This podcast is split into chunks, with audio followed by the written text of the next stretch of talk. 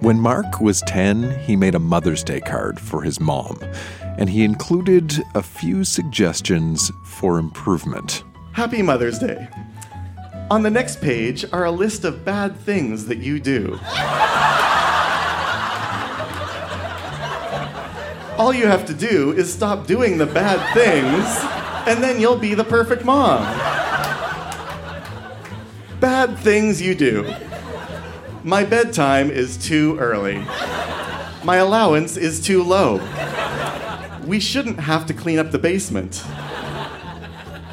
And lastly, you should both get higher paying jobs. That's Mark reading a Mother's Day card written when he was 10. I'm Dan Misener, and this. Ladies and gentlemen, holy smokes, this is it. I'm here, you're here, we are all here together. This is Grown Ups Read Things They Wrote as Kids. Hello, Montreal. It's nice to see you. This is a show where we go back in time to remember the good, the bad, and the awkward parts of growing up. This time, recorded live at La Sala Rossa in Montreal, we have a coke addicted prime minister, a 12 year old's prediction of his own death, and letters from camp written 55 years ago. This stuff is weird, it is wonderful, and it can also help us understand who we are. So think about who you were when you were a kid, and stick around.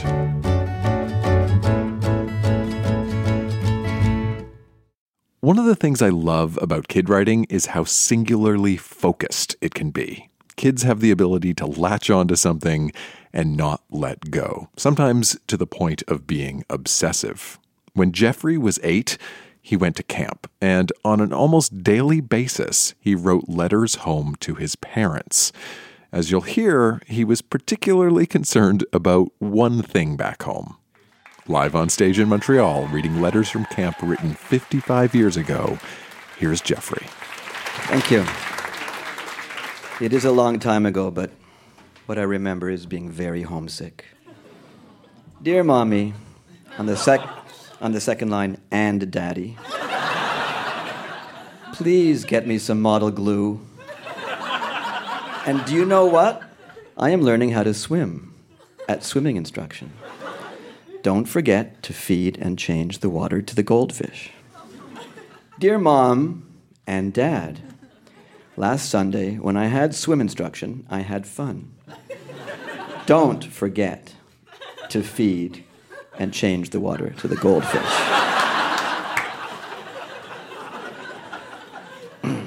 Dear Mommy and Daddy, my flashlight isn't working, so please get me another flashlight because it is broken.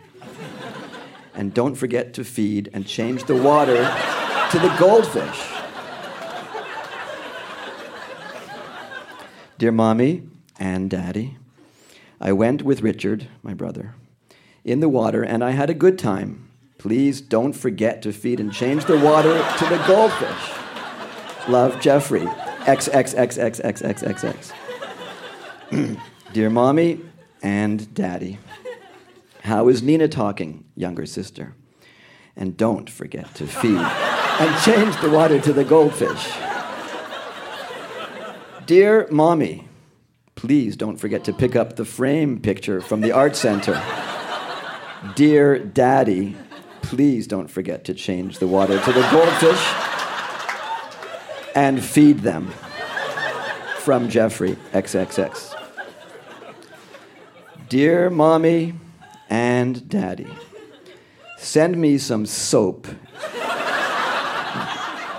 Please don't forget to feed and change the water to the goldfish. I have no envelopes, so send me about five of them. Dear Mommy and Daddy, my counselor's name is Bernie, and my name of my bunk is the Crickets. Insert for Daddy. And I got your letter yesterday, and you cannot have the goldfish. Love, Jeffrey. Thank you.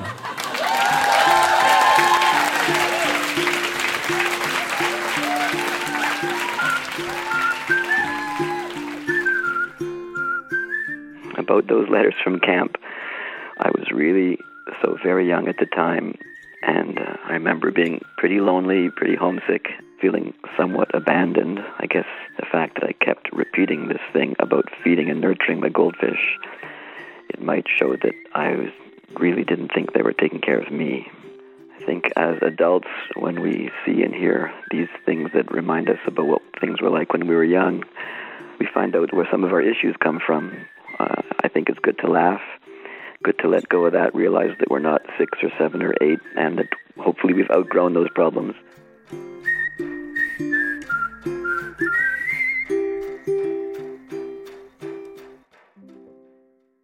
When our next reader, Sarah, was in grade six, she had to write a report on a personal hero. Now, Sarah chose to write hers about Joe Clark, former leader of the Federal Progressive Conservative Party and the youngest person ever to be Prime Minister of Canada. So, this is my grade six research project on the Right Honorable Charles Joseph Clark. Introduction Joe Clark is a man that many people thought would be a failure. It was evident that he didn't have Trudeau's charisma or Mackenzie's staying power, but he did have other attributes like honesty, integrity, modesty, and a vision for a perfect Canada. He has had an interesting career, one that seems sometimes difficult to follow, but always entertaining to learn about. Many people just think of Joe Clark as an old joke, but he is anything but one. I believe that Joe Clark is misunderstood and has been thrashed by the Liberals and the other parties, but there weren't that many others when he was Prime Minister. Because some people think he is odd for his honesty, an attribute that in the dirty world of politics isn't always something that people can understand. After his term as Prime Minister, many people began to doubt his abilities. He later became just another Conservative Member of Parliament after his own party dumped him in a leadership race. The story here isn't, though, about what Joe's failed at doing. It's about how he has kept his head high and stayed in politics for as long as he has. He is a wonderful debater and is very bilingual, which is something the separatists from Quebec would like.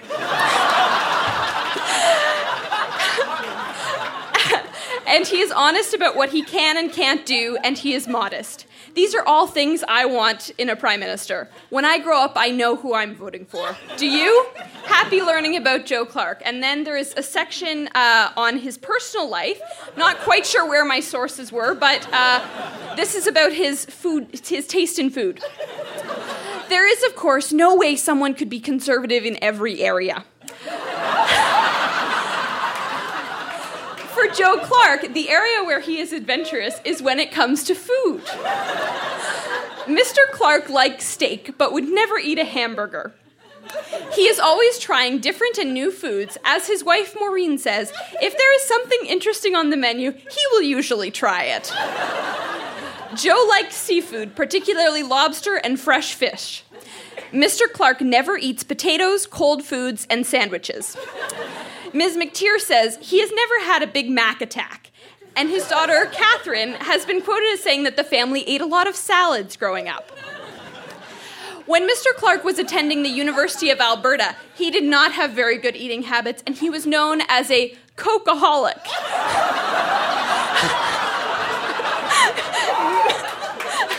Meaning that he loved to drink Coke. While attending university, he ate a lot of chips, cheese crisps, candies, peanuts, and was a fan of a canned, candied popcorn treat called Poppycock. Mr. Clark has eggnog at breakfast to line his stomach so that the pains in his stomach that he often gets from drinking coffee will not be too intense. The Right Honorable Joe Clark has to drink a lot of coffee during the day to keep him going. The coffee drinking has become a habit. He has to drink it so often. Thanks.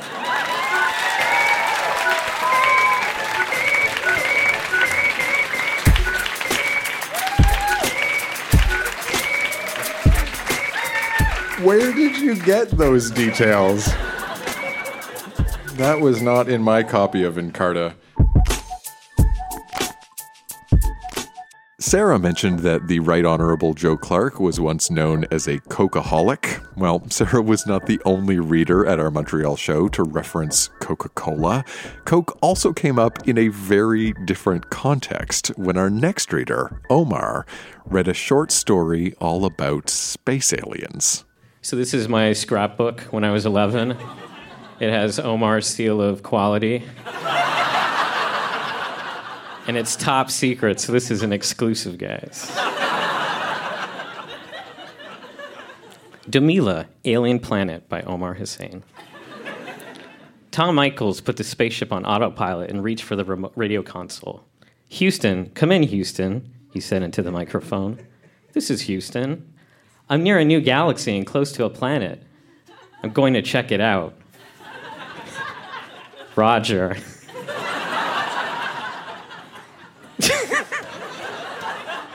Lieutenant Tom Michaels, as you may have figured out by now, is an ace spaceman in the 21st century.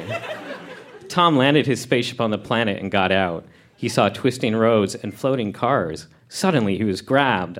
Hold it, Earthling. We mean you no harm, said a voice. Tom turned around and saw two green aliens in suits. They showed a badge. Tom threw his phaser on the ground. One of them picked it up by the barrel. No need for that, friend, it said, handing the phaser back to Tom. Tom smiled. Hi, I'm Detective Doogly Jojo. Call me DJ. and this is my partner, Louis Gnosis. Just call me Lou, said the other alien. Hi, I'm Tom Michaels. Just call me Tom. They all laughed. We're Domilians from the planet Domilia, said Lou. How did you know I'm human? asked Tom. We just signed a peace treaty with Earth, explained DJ. Oh, remember Tom. You're the aliens. Come on, said Lou. We'll buy you a Coke. a Coke? How did you get Cokes? asked Tom. The world delegates said they will give us food and movies for free if they give them some of ours, said DJ. Hey, how does your money look like? asked Tom. Lou took out something that looked like a $1 bill. This is one Domila, said Lou. Aw, cool, said Tom. Lou walked up to a soda fountain and slipped the Domila into a box with a slot in it. He then picked up a glass and put it under the fountain. He pushed on the lever and handed it to Tom. Well, I have to go, said Tom. he got into his spaceship. Bye. He zoomed off into space, hoping to find other friends out there. The end.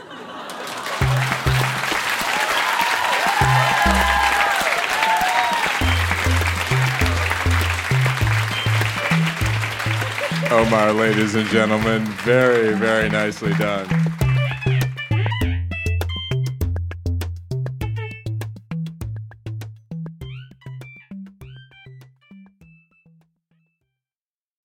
When our next reader, Naveed, was 19, he dropped out of college.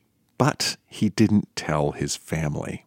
So he would leave the house every day, pretending to go to school, but instead, he'd go to a coffee shop where he would sit and write. Naveed says this was a time in his life when he was depressed, but didn't know it. Live on stage in Montreal, here's Naveed. I'm back here at Dunkin' Donuts. It's becoming my home away from home, my nest cooped up in this glass room to protect the non smokers from the evil and deadly secondhand smoke monster. To the regulars here at Dunkin' Donuts, the daily coffee is their way to not feel lonely in all of its loneliness. By themselves. The only conversation they'll ever be involved in is when they order their cream cheese bagel, their coffee, one cream, two sugars, and when the lonely person next to them is done reading the newspaper and asks them, Can I read that? We can do this at home eat bagels, drink coffees, and read newspapers. But it's way too lonely. So we go public. Dunkin' Donuts 10 a.m. has now become the equivalent to AA meetings for the lonely. Lonely Anonymous meetings. Daily, lonely, full of caffeine. And I find myself in the midst of all this conversing with the waitress and the cashier, being offered free coffees. You can buy four coffees and a fifth one is free. Here, since you didn't know, come back to see me and I'll hook you up. I have become one of them. We're all normal people, at least we're trying to be. What is normality? It might sound cliche to say this, but it's what society expects us to be. I just burped and it came out loud. the loners looked at me with disgust, some with a smirk. I've just downgraded in the loner hierarchy. This girl just walked in a few minutes ago. Beautiful, dirty blonde, wavy hair flowing down to the halfway point of her back, nicely tan skin, light greenish eyes. She looked like Tarzan's Jane. You know, me, Tarzan, you, Jane. So let's just call her Jane. Since obviously us learners do not have the testicular fortitude to simply go up to a beautiful person and start a conversation. So she was there ordering her breakfast, and I'm just staring thinking of what I could possibly say to her. She turns around and she smiles. She sits down at my table, puts two coffees down, and says, I hope you like sugar in your coffee. I do. Not really, but I don't tell her. Coffee is coffee. I smile. She smiles. We exchange small talk. What she does for a living, what I do for a living. If she's currently involved with someone, if I'm involved. Ask her if she's doing anything tonight, and she tells me she's free. She leaves her number on the napkin, no name. She tells me to call her, and I tell her that she forgot to write her name. She smiles, a cute, innocent smile. And I know what I'm doing smile. She tells me to call her tonight so we can hook up. That's two hookups in a day if you count the coffee. I snap back to reality and notice that she is still at the cash register receiving her order. She walks out the door without looking at me, and all I can think is, Jane, don't leave me. She never came to sit down. She never left me her number. We never exchanged small talk, and I certainly never got her name. You think I'm pathetic, Jane. But you're lying to yourself if you claim you never imagined a conversation with a good looking stranger you'd like to get to know. If you never looked at a good looking, sometimes not so good looking stranger and immediately saw yourselves in a public bathroom having raw, sweaty, passionate, unprotected sex. in your imagination, deep within the confines of your head, you can choose to never be lonely. Thank you, Jane. And thank you, Dunkin' Donut Lady, for the free coffee hookup. God, I'm lonely.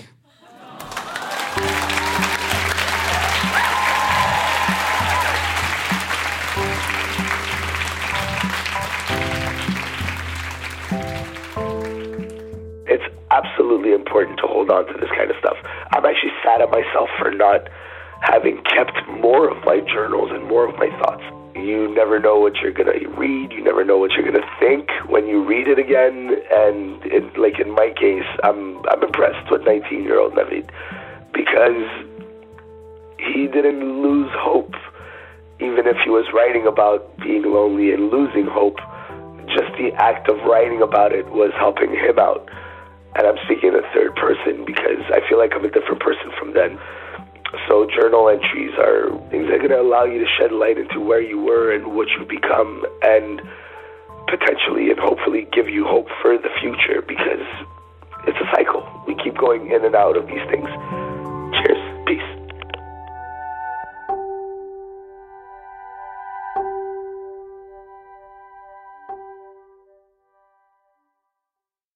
One of the best things about keeping a journal is how it marks the passage of time. You can look back at different points in your life and have a first hand account of how you were feeling. And if you keep a journal long enough, certain recurring themes can crop up. Our next reader, Sarah, she read two journal entries. One of them written when she was 13 years old, the next when she was 15. These are, as she says, thematically linked. Please welcome to the Grown Ups Read Things They Wrote as Kids stage, Sarah. Now, a quick heads up Sarah mentions a book, Go Ask Alice, which was first published in the 1970s as a kind of anti drug testimonial. And in her journal entry, Sarah gives away the ending. So, spoiler alert. All right, here's Sarah. Dear Diary, I never have any time to write in you anymore. I just finished reading the book Go Ask Alice. It's so sad how her life ended after she'd been doing so well. It's like that song by Enya, Only Time. I love that song. Who can tell? Only time.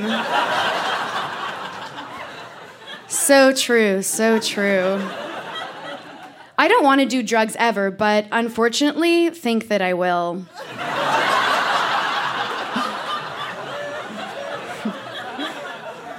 Purposely or not. Um, so this is uh, almost exactly two years later. Oh, yeah. Everyone thinks I'm a pothead. Thanks.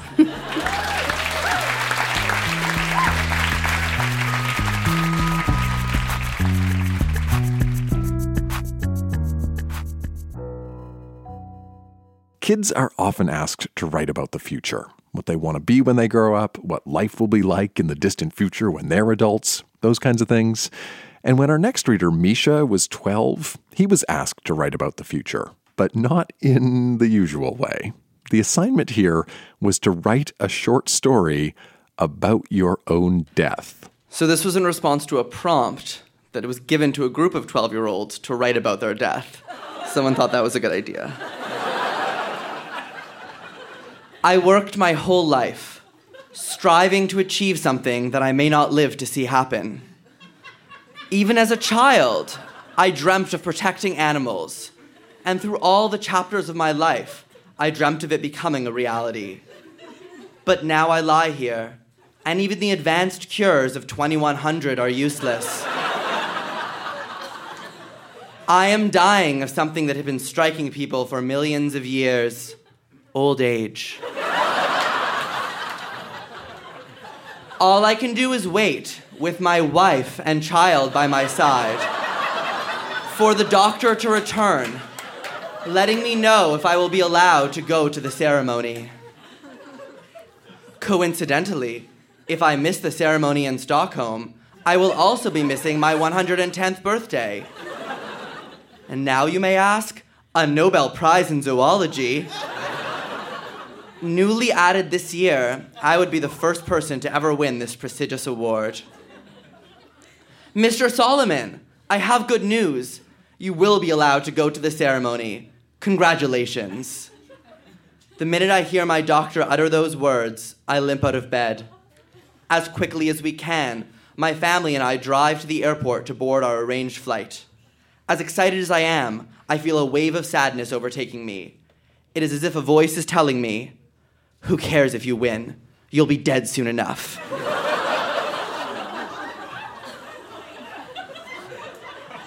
but another voice comes You'll die with honor.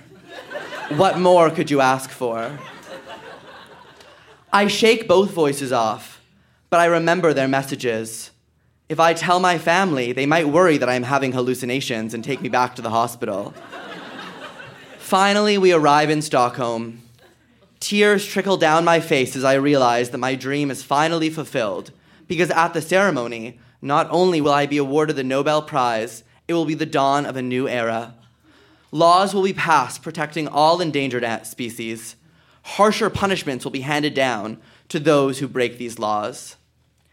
As we walk into the auditorium, I feel young. I feel that I will never die. When they call my name, I walk confidently up to the stage.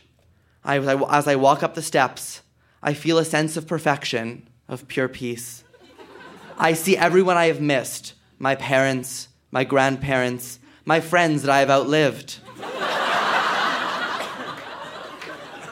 I realize that I will not be able to be on earth when my dream is fulfilled, but it no longer matters to me. I am able to watch as everything happens as it should, as my great, great, great, great grandchildren are born, as they have children of their own, and as my torch is passed on with pride. I am not upset, for as I once wrote as a child, if death does come and will not go, and will not be swayed to or fro, I will welcome it most willingly, for it is not death that I fear, but the fear of death that grows ever near.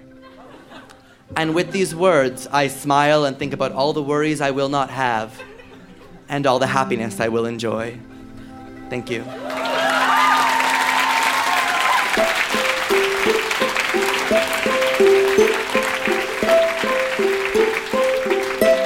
Who gives that assignment to 12 year olds?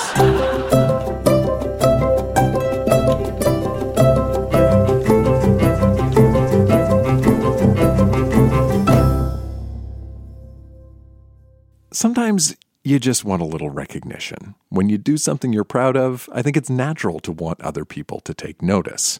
Now, our next reader, Anna, she brought a few journal entries. One of them is particularly concerned about how the Iraq War might ruin the childhood of her friends.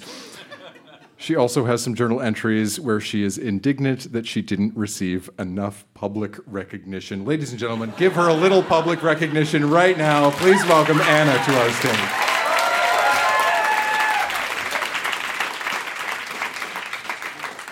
February 27th.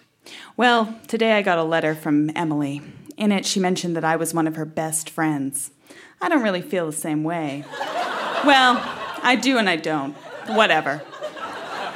Today we had an assembly. It was about this guy who had helped these kids in Africa. At some time during the assembly, Miss Bell told us that we, the School and Community Committee, would be recognized for all of our hard work at the book sale. After all, we raised $338.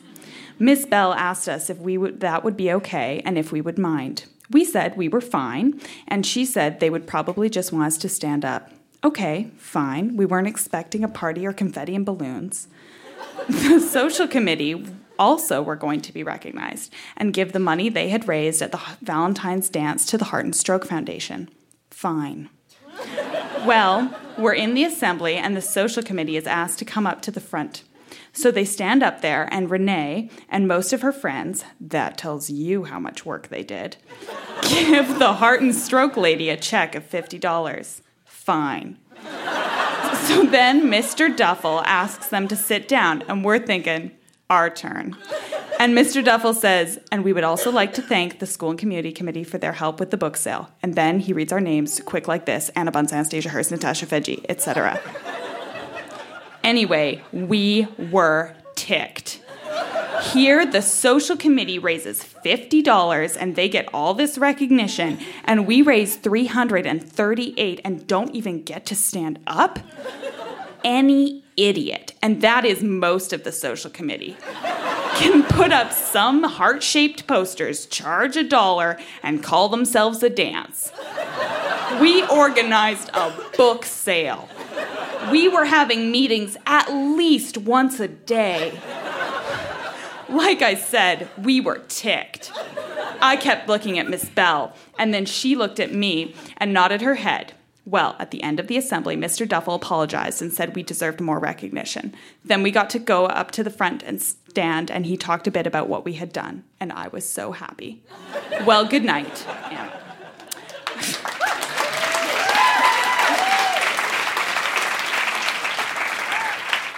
March 17th, 2003.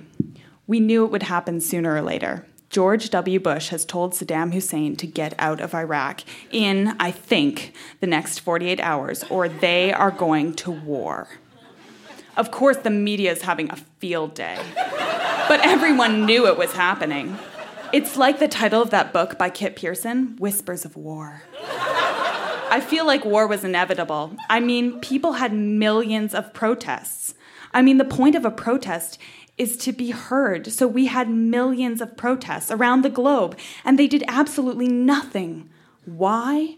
Because the government has got complete control over us.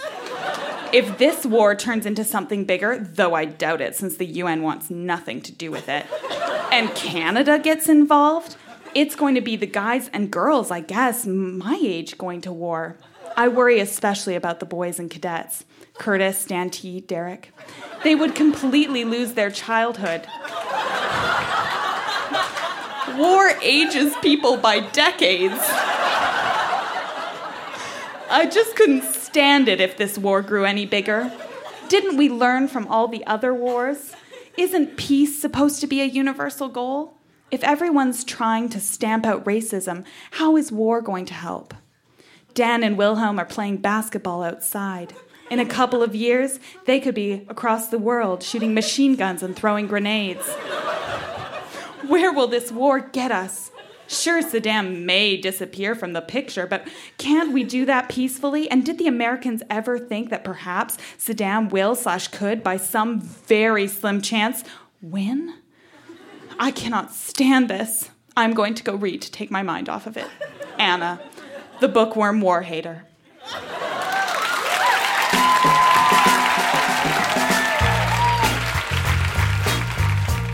We may be late to the game, but grown-ups read things they wrote as kids would like to recognize Anna and the entire school and community committee for all their hard work on the book sale.